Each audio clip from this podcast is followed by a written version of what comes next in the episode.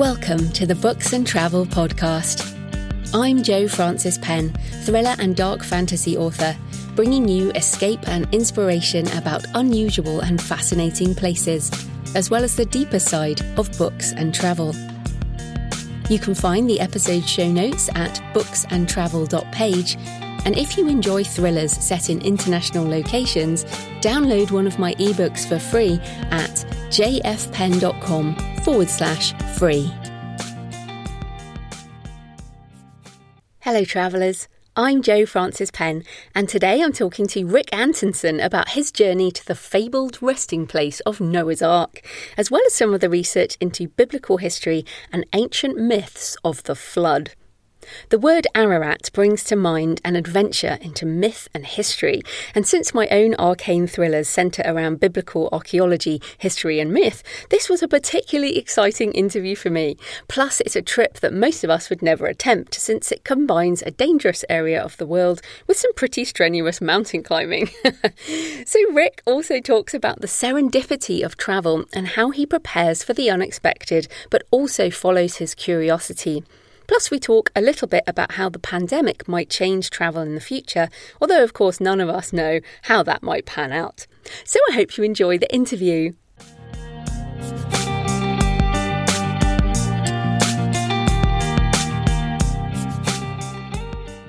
Rick Antonson is an author, professional speaker and world traveller. Today we're talking about his book, Full Moon Over Noah's Ark, An Odyssey to Mount Ararat and Beyond. Welcome to the show, Rick. Thank you for having me. Oh, I'm so excited. I was just saying before we started recording, this is just uh, catnip to me. I just love stuff about Noah's Ark and Ararat. So I want to ask you, so why choose Ararat? There are so many biblical archaeology sites around the world. So what drew you to this adventure? You know, each each trip, it seems, has its, its own little curious motivation. But I, I find that there, there are levels of them. They, they, they continue to overlap. So part of it was as a, a youngster, four or five, nine years old, whatever, I first encountered the, the, the story of Noah's Ark and Mount Ararat.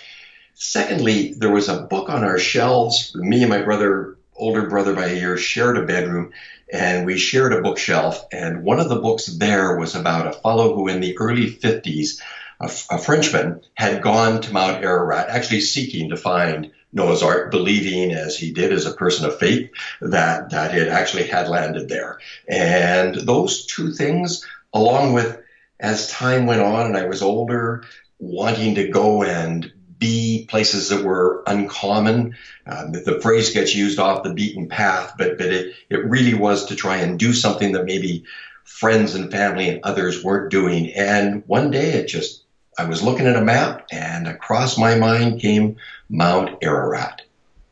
it, it just has a, a romance about it, really. Do you think, because you're uh, in Canada, do you think that people who live, because I and I'm in Europe, and you know I've travelled in the Middle East, do you think there is something quite different when you're from the sort of from North America, Canada, to come to the Middle East? Well, you know, first of all, the last couple of years, my wife Janice and I were living in in Europe because of my wife's job. And then before that, for five years, uh, she was in Australia and I was back and forth. And then the last couple of years living there. So probably bring a, a, a different perspective. But the further away you are from any destination, the more romantic, perhaps forbidding, foreboding a, a place can be. And, and the Middle East is so characterized with turmoil that to actually plan on traveling there has to put safety at the front of your mind, and also just loads your planning table with, with history, almost overwhelming history. Again, you know, layers of it that one wants to sift through before they go, but you also don't want to take away that traveler's awe by being too prepared. Absolutely. And you mentioned there overwhelming layers of history, which is certainly true. But what what is history and what is myth when it comes to Ararat and the flood? So the sort of Reader's Digest, Peter Rabbit short version is that you know, great flood stories appear throughout the world, all over the planet. There have been them, perhaps localized floods, but but they were great floods to the people involved. So the factual part is that if a flood happened in, you know, five thousand B C, almost anywhere in the world, if you had never traveled, you know, more than, than, than twenty miles from, from Bath in any direction, and you didn't know anyone else who had, and, and, and that part of the world is under flood, then to your knowledge, the world itself has flooded. So, so these localized floods took on a, a you know, pan-planet uh, storyline. And so those are, are facts we know. Another fact we know is that when the last ice age was winding down, that the world's oceans, seas all over the planet, rose by three hundred meters. I mean, that's huge. And and so as they rose, I'm sorry, I should say that another way, three hundred feet. As they rose, so did the pressure on land bridges or places blocking the, the, the water. And, and they spilled over into other areas, again, causing Niagara Falls-like proportions of flooding. So those are things we know and are facts. You then take the story of a survivor of any of those floods, let it go through person-to-person oral storytelling for two thousand years before anybody writes it down, it's bound to get a little distorted, but the survivors have the best stories. Some of those flood survivor stories led to literally a raft, if you'll allow me that analogy, a raft of different stories about what we would today call the Noah's Ark story. Mm, and it's interesting, as storytelling people, we have to turn these great disasters into some kind of meaning. So as you mentioned, the flood stories, they generally do talk about some type of God, don't they? Many of the stories. Right. So the God in part comes because that was the belief about what controlled the weather. So if the weather goes really, really bad and somebody needs to be blamed, or it's good and somebody needs to be thanked, that brings about sort of the religious overtone. But the gods were different, and in some cases plentiful. There would be more than one deity at a, at, at, at a, a time. But also the stories as they emerged about the flood, I mean, they would happen in different times. So the Epic of Gilgamesh, which is the first written down book, if you will, predecessor to, to your own writing, the clay tablet, clay tablets, include the, the story of a flood, a, a, a angry or disappointed God, people feeling that they were being put upon, and then there is a survivor, and the survivor has sort of the moral, moral of the tale. So then years later, hundreds of years later, Uh, the Babylonian flood story becomes and gets written down, some of it oral. And then when the, the, the Jewish people were were um, banned from their homeland for what was what, sixty years or so, they perhaps imported that story, brought it back. It gets written down eventually. Noah is the hero of the story. It becomes the sort of Torah, the Old Testament, and the Christian Bible. Yet in the Quran, in sort of six hundred A D, a little over six hundred A D, there's a flood story, and the hero is Nuh. So think of this as capital N U H and a circumflex over the U. So those various versions of the story are what in popular or contemporary society is the story of Noah's Ark. Mm. And it's just incredible that these things are thousands of years old, and, and yet pretty much every school kid would would have these stories, would know about these stories. So I want to ask you about the Ark itself, because again, talking about children's books, in my head, the children's book is, you know, the sort of the straight sides and the animals going in two by two and the song. And so everyone's got an image of, of an Ark in their head, I think, or you see kids' toys, you know, made out of wood and things. But there is actually some really interesting research um, that you mention in the book. So what about the Ark itself? So you are absolutely right. If you stopped the next thirty people on the street, if you went out for a walk, social distancing, kept them, and you just said the phrase two by two, everybody would say Noah's Ark. Like, like it's it's not maybe thirty percent or eighty percent. It would be one hundred percent of people would make that that association. So the Ark in the image you just described is how artists began to portray it over the years, and it, it took on a, a, a fun caricature, and often it would have the the the animals and and and their mate there. So there'd be the giraffe, there'd be the elephants, whatever. That, that was sort of the pictorial rendition that became popularized.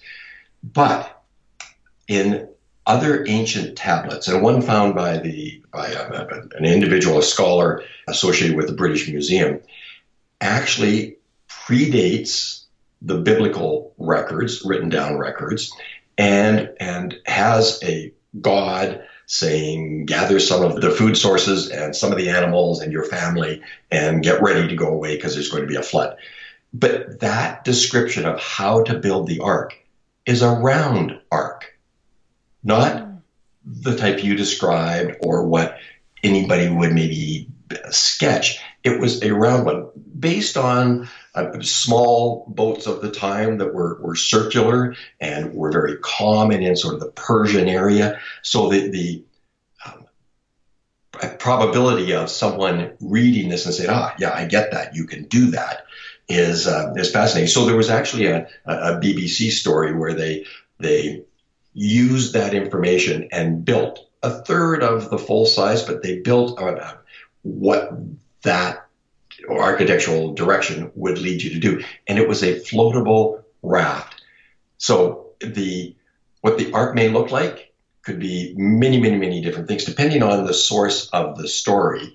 So it's fair to say that versions of the boats we think about as perhaps legend and having myth around them, versions of those could actually have been constructed for whatever purpose. Mm. And I, I watched that, and um, this obscure academic, you know, with this big beard, Irving Finkel, and, and this, this lovely boat that they made. I think they made it in Kerala in South India because it was they did. yeah cheaper to, to build the materials. And it's just a kind of classic um, experiment. But as you said, they do float it. They, I mean, it doesn't look to me like it would survive what we think of as the flood in our in our heads.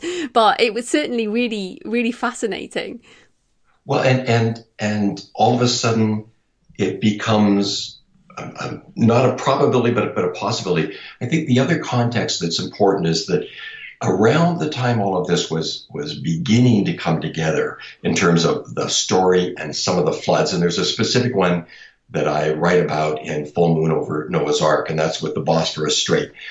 Along around the same time, peoples in different parts of the world, and certainly there, say around the Black Sea, were beginning to, in their social setup, they, they, they, they were becoming less nomadic, some of them, and beginning to harvest crops annually, begin to put down the roots of, of sort of steady homes and maybe clusters of them. So the very earliest indications of, of, of a village setting. And they were on the shores of big water sources, particularly lakes, they're fishing and whatever. If there was a flood, then those who were most able to survive would be those who had the family boat, who perhaps were the fishers. And they would, of course, gather family, whatever sort of livestock they, they may have, have had tethered to posts in their yards. And they would have gathered some of their food. So that the story of a family escaping, ending up hundreds of miles blown by wind and rising waters and telling their story of survival is very probable. Does that get exaggerated? Does it become that there were groups of them? Was there, there one great big ship? Of course, that's how storytelling can quite easily uh, evolve. And, and, and where fiction crosses over into the nonfiction, it could well be based on some fact. Mm. Well, that's what I really love about your book, is that you've got these sort of deep historical um, details, and then also it is a tra- travel story of your of your own trip. But of course, you can't just hike up Ararat. You can't just go, well, I'm just going to walk it up up it today. So if people don't know, where is it in terms of the sort of surrounding countries that make it hard to get to, and what were some of the obstacles you had to overcome? Well, two parts to the, the, the answer. One is what it was like for me, and the other is what it would be like today. So the, the, when I did this some some years ago, it, it, I mean, the mountain is stationary. It's in, in eastern Turkey, and at, it's it's stationaryism has been distorted over time, because for a while it was part of Armenia. And Armenians see this as their signature of nationhood. You you can see it when you're you're in, in Yerevan. It's right there. Part of the while it was, you know, the Russian bear had its arms wrapped around it when it controlled Armenia. Uh, there there are some that say if the Kurdish people ever had their homeland, it should include Mount Ararat.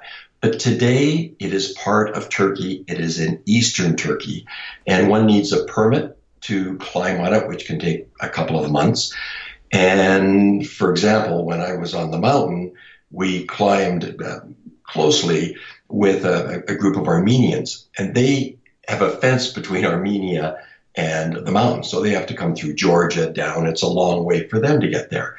So there are the, and, and it's more costly for them simply because they're Armenians, and the Armenians and Turkish people have anxiety, which is rooted in, in much, much history.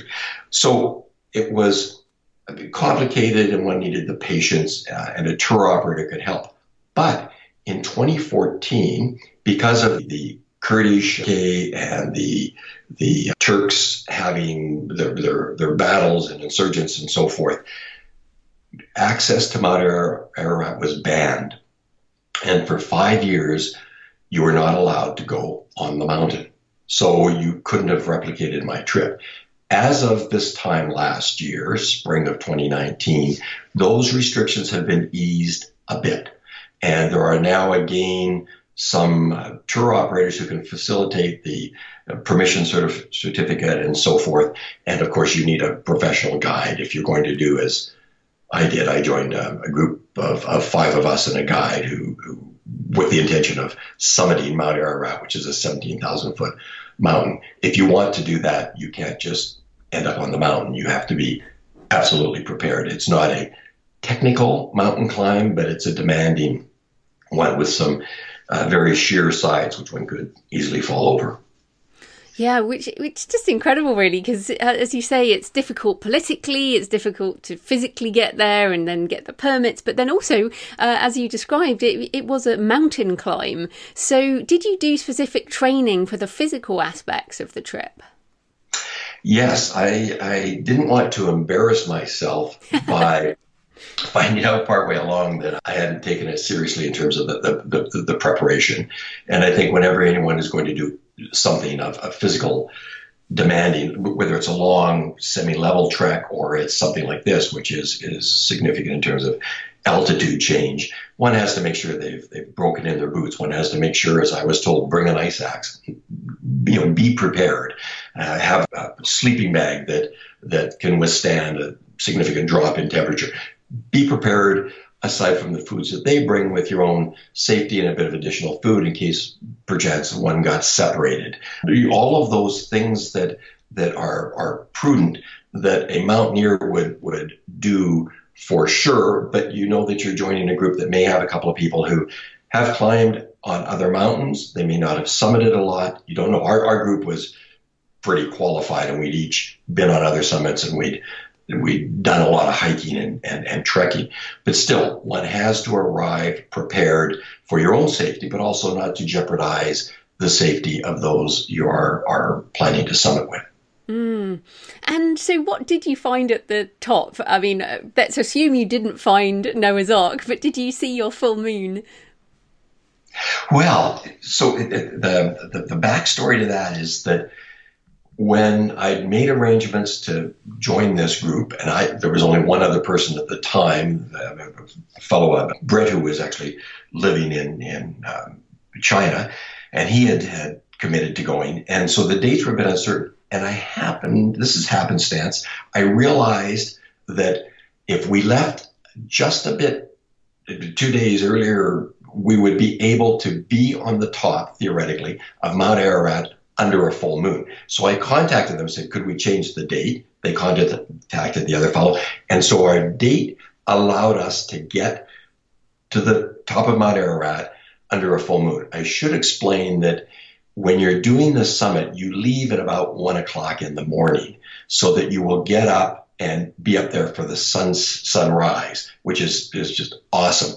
But it means that you are climbing the mountain pretty much in, in, in the dark. So the full moon aspect really intrigued me, and it led to someone saying to me, gee, you would be fortunate, you would you would see the full moon over Noah's Ark, which led to the, the, the title of the book. It's interesting because the publisher said, I wanted the title to be Full Moon Over Mount Ararat. And the publisher in New York said, you know, every American knows Noah's Ark, but not every American knows the name Mount Ararat. So that was their shift on the title to be Full Moon Over Noah's Ark. So when we got to the top of Mount Ararat, when you stand there, you're in Turkey, and you look down on the country of Armenia, and you look down on the country of Iran. And you're not that far really from the country of Iraq, but but you do stand there and be in one country and look on the other two. And it was fantastic. And when you're at the top, there's a little bit of a, you could call it a saddle. And you literally have that feeling of being on top of the world. It's just incredible. And then after the mountain, so what's great about the book again is that there's this period of the, the climbing, and then the book doesn't finish. You go on to Iraq, Iran, Armenia. So tell us, what, what else did you find that added to the story of the Ark? You know, we we were uh, fortunate. We had a couple of days afterwards. So I I had asked the guide if he could make arrangements for me to stay in some small village on my own. And he got me into his grandfather's home in a small village off the mountain. And that led to some other stories about their reverence for for the mountain, which they call Agri Dog, which is is their their term for Mount Ararat. They would not call it Mount Ararat. And so this village was in the the, the, the sort of foothills, if you will, of the mountain. And I saw it at night. I saw it when I woke up in the morning. There wasn't a lot of English spoken, but their sense was that they lived in the shadow, if you will, of historically the most important, certainly most renowned, most legendary mountain in the world. And, and that was their sense of, of place. So that was, was important. The other thing was that, or another thing, was that myself and the guide and a couple of the others I uh, summited with went to see a place that often gets written about in everything from National Geographic to, in its day, Life magazine, which is a, it's away from the mountain, but it it's a, a rock structure that at first, even second or third glance, you're convinced looks like it's dirt covering over a sunken ark. It just looks like that image of the ark that you you described. Yeah. And we, we went there. It, it is a rock formation. They've done lots of, of speculative research, scientific research, and, and ground soundings and so forth. It's a rock structure. But visually, it has added immensely to the legend of what if. And, and there have been charlatans and lots of other people that have distorted the facts, distorted the science, and tried to portray this as a, as the landing place of, of Noah's Ark. So that, that just um, enhanced my story, enhanced my understanding about how many people have exaggerated or played off this for fundraising and done all sorts of things because the legend, if we could call it that, uh, exists, and it's there, and some people manipulate it. And but that was all within Eastern Turkey. That was before I went to, to Iraq. Mm, but then you visited a particular clay tablet, didn't you? I didn't write that down, but... Well, I, when I was in Iran, I ended up at a, a museum where they had on loan from the British Museum, and there it was, what is called the flood tablet. Uh, and this relates to the Epic of, of uh, Gilgamesh. And, and and so that was fantastic. You you find these different things that happen to to be there, and it is just serendipity when you can come across something like that. And and but when I was in, in Iraq, I, I did get out close to to the mountain that in, in the Quran is where their story of Noah's Ark landed, and, and that added again to to my understanding. So that the narrative thread in, in the book is, of course, the, the the traveling I did, arriving in Turkey, making my way to Mount Ararat, joining the expedition out at Dagabiyazit, summiting, coming off of it, ending up in Iraq, back into Turkey, on a train to Iran, and then later to Armenia. But when I flew out of Iran, I flew... Uh, at the end of that journey, I flew uh, to, to London and met with some people at the, the British Museum to, again, further my understanding of my research, and ended up with more books to read. And, and there I saw the flood tablet it's, it's, itself. I mean, it was just uh, amazing. And, and I think that that good travels for a writer require uh, a, a fair dose of serendipity. Oh, I totally agree. It's so funny when I write uh, thrillers, but I always, I'm like, oh, I wish that was true. And then I would go, I'll go somewhere and I'll find out it was true, or something ah, did yes. happen, you know, like a person was there at that time that could make my story actually real. And what you've talked about there is, you know, uh, uh, world religions have this story, but is shaped by the physical landscape. It's shaped by the climate uh, and shaped by belief. So uh, it's just fascinating. Well, and and sometimes the the religious needs of a particular group skew a story for self-serving regions. I mean, we know this by, I mean, in the analysis that's done about, about you know, say the, the, the books of the Bible, or, or the books of of um, the, the writings within the Quran or other other religions. There's there's long been a, a, a sort of the the, the editorial hand of mostly mostly guys, which which you know doesn't always do the woman's side of the story very well. They don't let it through in the telling. But the long arc of history, again using that more as an arch, that that narrative is so varied depending on where in the world you're encountering it, but regardless of, of whether it's something like, was there a localized flood that that dominated everyone's thinking and, and, and has a, a legacy of the storytelling, or if you're just encountering their, their uh, stories about beliefs, because the belief mechanism is a profound part of society around the world. You know, there have been like four thousand five hundred go- gods throughout history, and, and, you know, people today discount four thousand four hundred ninety of them, but the other ten are in active dispute, arguments, and discussion. Indeed. Uh, and so, of course, you mentioned Iraq and Iran, and many people will avoid those places. They're not usually on people's travel lists. And your most recent book, Walking with Ghosts in Papua New Guinea, is also set in a country considered pretty dangerous. I lived in Australia and New Zealand, and, and P N G was sort of, you know, somewhere where you had to prepare a lot to go to. So what what is it about um, your personality that makes you seek out these difficult places? And, and what does the sense of danger bring to your travels? You know, I, I have two sons who have done a lot of traveling, and I've, I've traveled with them. In fact, the, the three of us have over five trips ended up circumnavigating the northern hemisphere by train. And so we've ended up in places like Belarus or, or North Korea.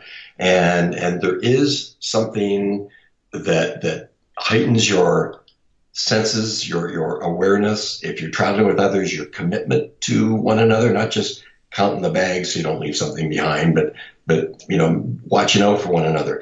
But I've I've often said to them that, you know, when you're traveling, keep one eye on the horizon and the other looking over your back. And I think if you've got that mindset, you're prepared for the unexpected. You don't end up getting to all the places that others would say, oh, you must see, you must do this, or gosh, no traveler would go there without doing this.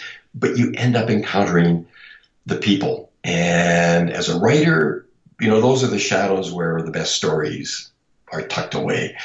They come from from the individuals who maybe take you into their home or or help you out of a, a sketchy situation.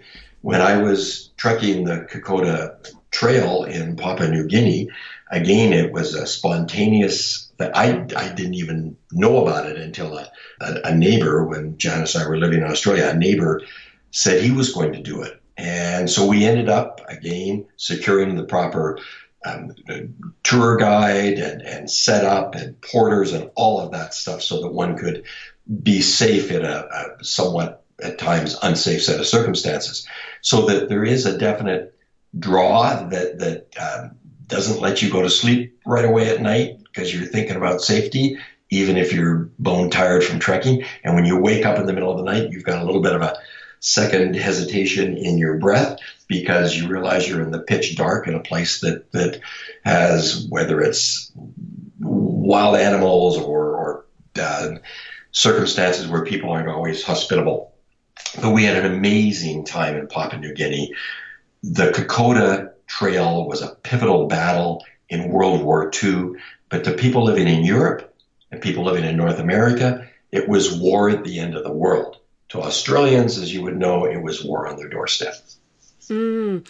I mean, the the difference in weather between Ararat climbing and Papua New Guinea must have been crazy, because it, it just explained like, like the, the landscape of, of P N G.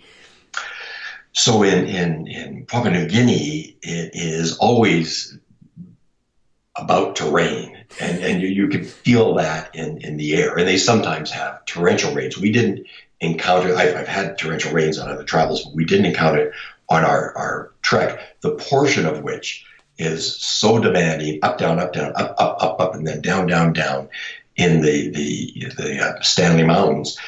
But, but what took us six days, I've talked to others, it took them ten days or eleven days because of the rain, and it just turns the ground to to to muck and sucks your boots off. So so that is is part of it. The other is that if you visit sites of war, whether it's in America, you go to Civil War sites that have all been curated and fancied up and the lawns get mowed, or you go to battle sites in Europe or elsewhere where they've been, you know, freshened and and, and they're, they're somewhat historically polished for today's visitors. In in P N G, we we trekked where the Australians and the Japanese fought, and a lot of it by bayonet, a lot of it face to face, a lot of it that just a horrible reminder that war has has no winners. Everybody loses. Yes, there's a victor, but everybody's a victim.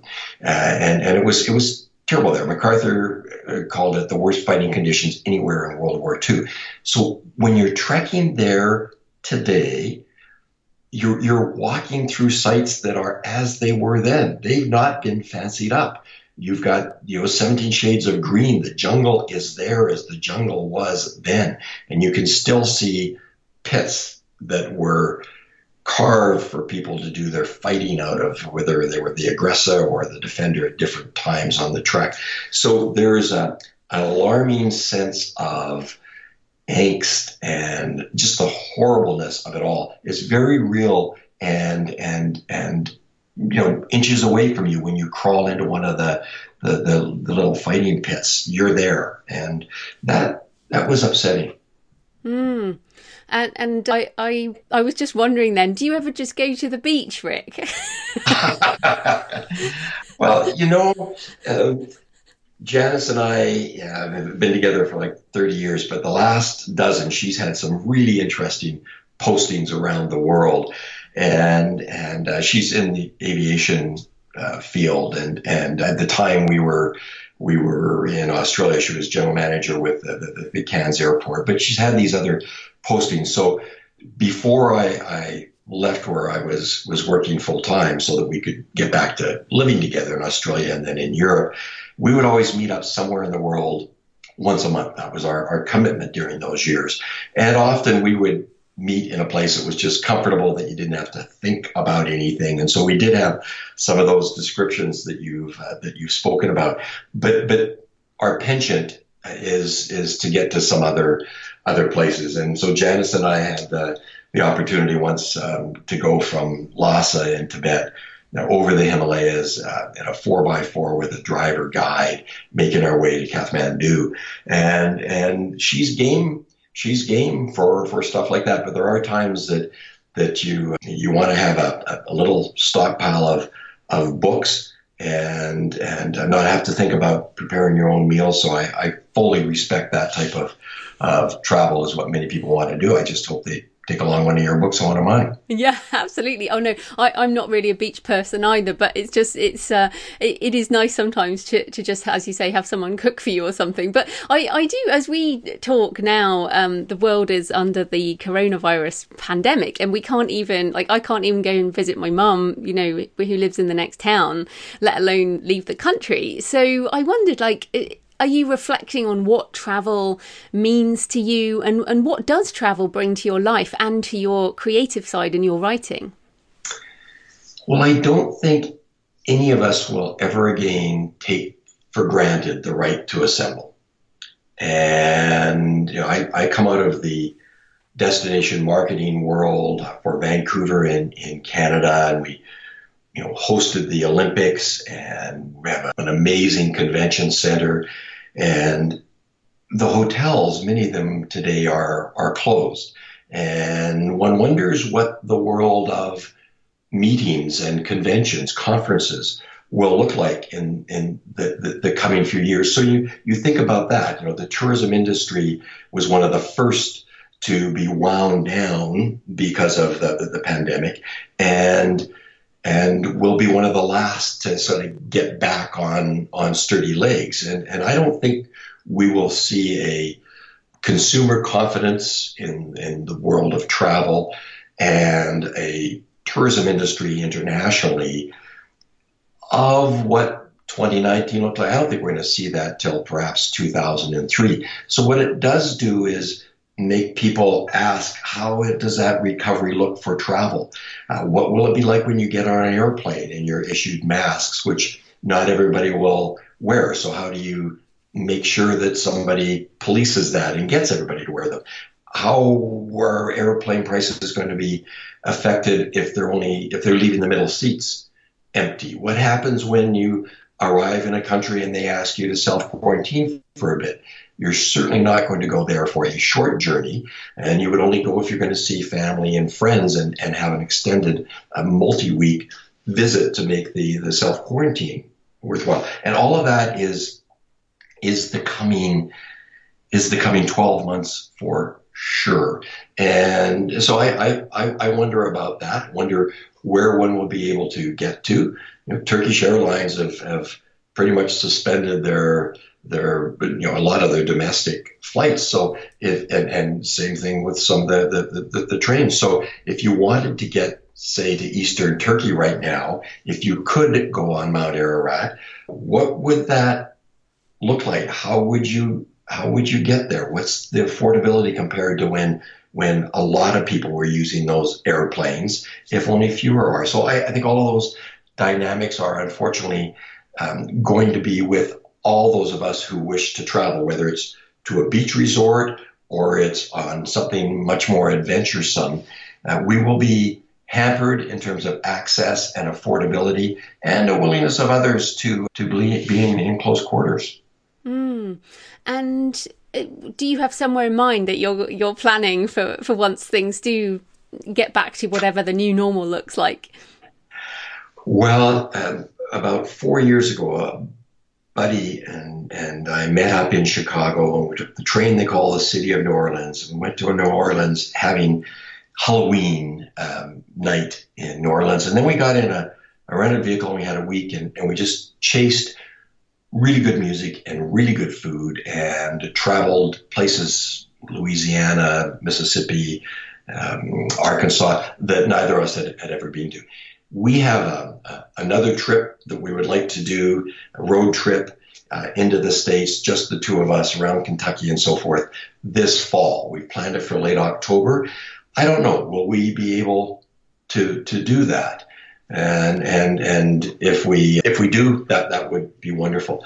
I also would would like to hike the Chilkoot Trail, which starts in Alaska and then ends in Yukon in Canada. It was it was made prominent, famous around the the eighteen ninety-eight gold rush, the Yukon gold rush, the Alaska gold rush, and and the movie Call the Wild is out now, and, and there's a, actually a scene of the people going up this. It's a very demanding, very straight, but, but short duration in terms of, of, of, of a couple of days rather than a longer trek.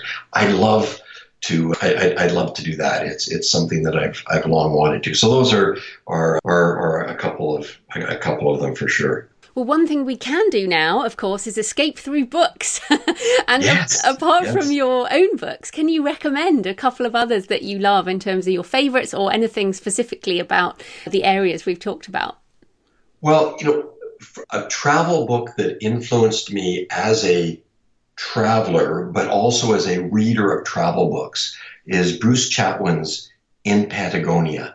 And it's it's a I think a remarkable tale written by a traveler who, at the time, I, I think it may have been his first book, though he he was, you know, an ingrained part of of, of, of U K society and, and wrote articles and so forth. But but In Patagonia by Bruce Chatwin, I would say, uh, along with his The Songlines, uh, set in Australia, are are two books on the travel side. Wade Davis wrote a book called Into the Silence, came out just a few years ago, uh, and it's about George Mallory and, and the quest to Mount Everest, but also very much about the uh, British society, expeditions and so forth, coming out of, of, of the World War and what that that meant, and then leading to expeditions and, and the summit. So that Into the Silence by Wade Davis, I think, is a pretty important book. But the book I'm reading right now, driven by current circumstances, is called The Great Influenza, and it's the story of the nineteen eighteen pandemic. It's a book that came out in two thousand four, written by John M. Barry, B A R R Y, and he did a, a new afterword for an edition that came out on the hundredth anniversary. So just a couple of years ago, it came out in, in twenty eighteen. And reading it is at once educational and at the same time horrifying. How how even with with hundreds of thousands of incidents of the disease in in you know the sort of late July, early August period in in nineteen eighteen, British medical journals and, and French medical journals declared the epidemic kind of over. And as Barry writes, he said, and they've declared it, by the way, as also of a mild version. It, the way he writes about that is that it was like a forest fire, and and it can appear to be out, but it's spreading through its roots. It's spreading underground and then pops up in an amazing flame miles away from what people thought was the locale. And, of course, it did within weeks begin to pop up, and was a, a more adaptive, mutated uh, virus, and went on to, to kill uh, an estimated fifty to one hundred million people around the world. So that's, I think, uh, a, a, an important read. But I would also add that, that if you're into fiction, if someone was listening to this thinking, well, it's the world's about more than than these nonfiction works, and, and you've got some some amazing Amazing uh, writing, and I, I would put your books, uh, which I'm going to, to seek out on um, a, a list with. I, I like Peter May. He, he's got the the you know the like the Black House, and, and he's got just some some amazing books in, in called the Lewis books. There's three of them set in Scotland, and Philip Kerr, who's written like Prussian Blue and and some other books. So if, if one is into Uh, sort of the, the, the drama of unfolding murders and and solving them, then then those are two authors, uh, Philip Kerr and, and Peter May, that I I uh, thoroughly enjoy. Oh, great. Well, the, lots of varied uh, books there. That's brilliant. So where can people find you and your books online? Well, my I'm the, the books, thankfully, uh, Skyros Publisher in New York, is distributed by Simon and Schuster internationally, so that that makes the books uh, available, whether they're in a bookstore or, or have to be sought online, or in these days seeking them online. And Amazon's been a, a nice supporter. So internationally, that's there. My my my website is um, rick antonson dot com, and that's R I C K A N T O N S O N dot com, rick antonson dot com. I also, when I speak, uh, and I've had many opportunities, literally from Berlin to Bogota in recent years, to talk about the notion of, of the long range, which I think is, is applicable now as people are wondering about what to do in the short term, but kind of keeping a nod to the longer term. I often talk about a concept of cathedral thinking, which is really long term. And there's a website for that, which is uh, w w w dot cathedral thinking dot com. And and so some of my presentations are are on there, along with those from anyone else, like the, the activist Greta Thunberg has has talked about the need for the European Union and, and British governments to and other governments to use cathedral thinking to solve climate change issues with a view to the long term. So those are our, our two, two sites. Brilliant. Well, thanks so much for your time, Rick. That was great. Jo, I thank you. I I would like to have been the one asking the questions for part of the interview, because, you know, looking at what you've done, you've traveled all over, you've done so many fascinating things, and you're a, a storyteller with so many published books. So I, I admire what uh, you have done, and it's it's an honor to have been able to participate with this. Thanks for joining me today on the Books and Travel Podcast. I hope you found a moment of escape. You can find the episode show notes at books and travel dot page, and if you enjoy thrillers set in international locations, download one of my books for free at j f penn dot com forward slash free. Happy travels until next time.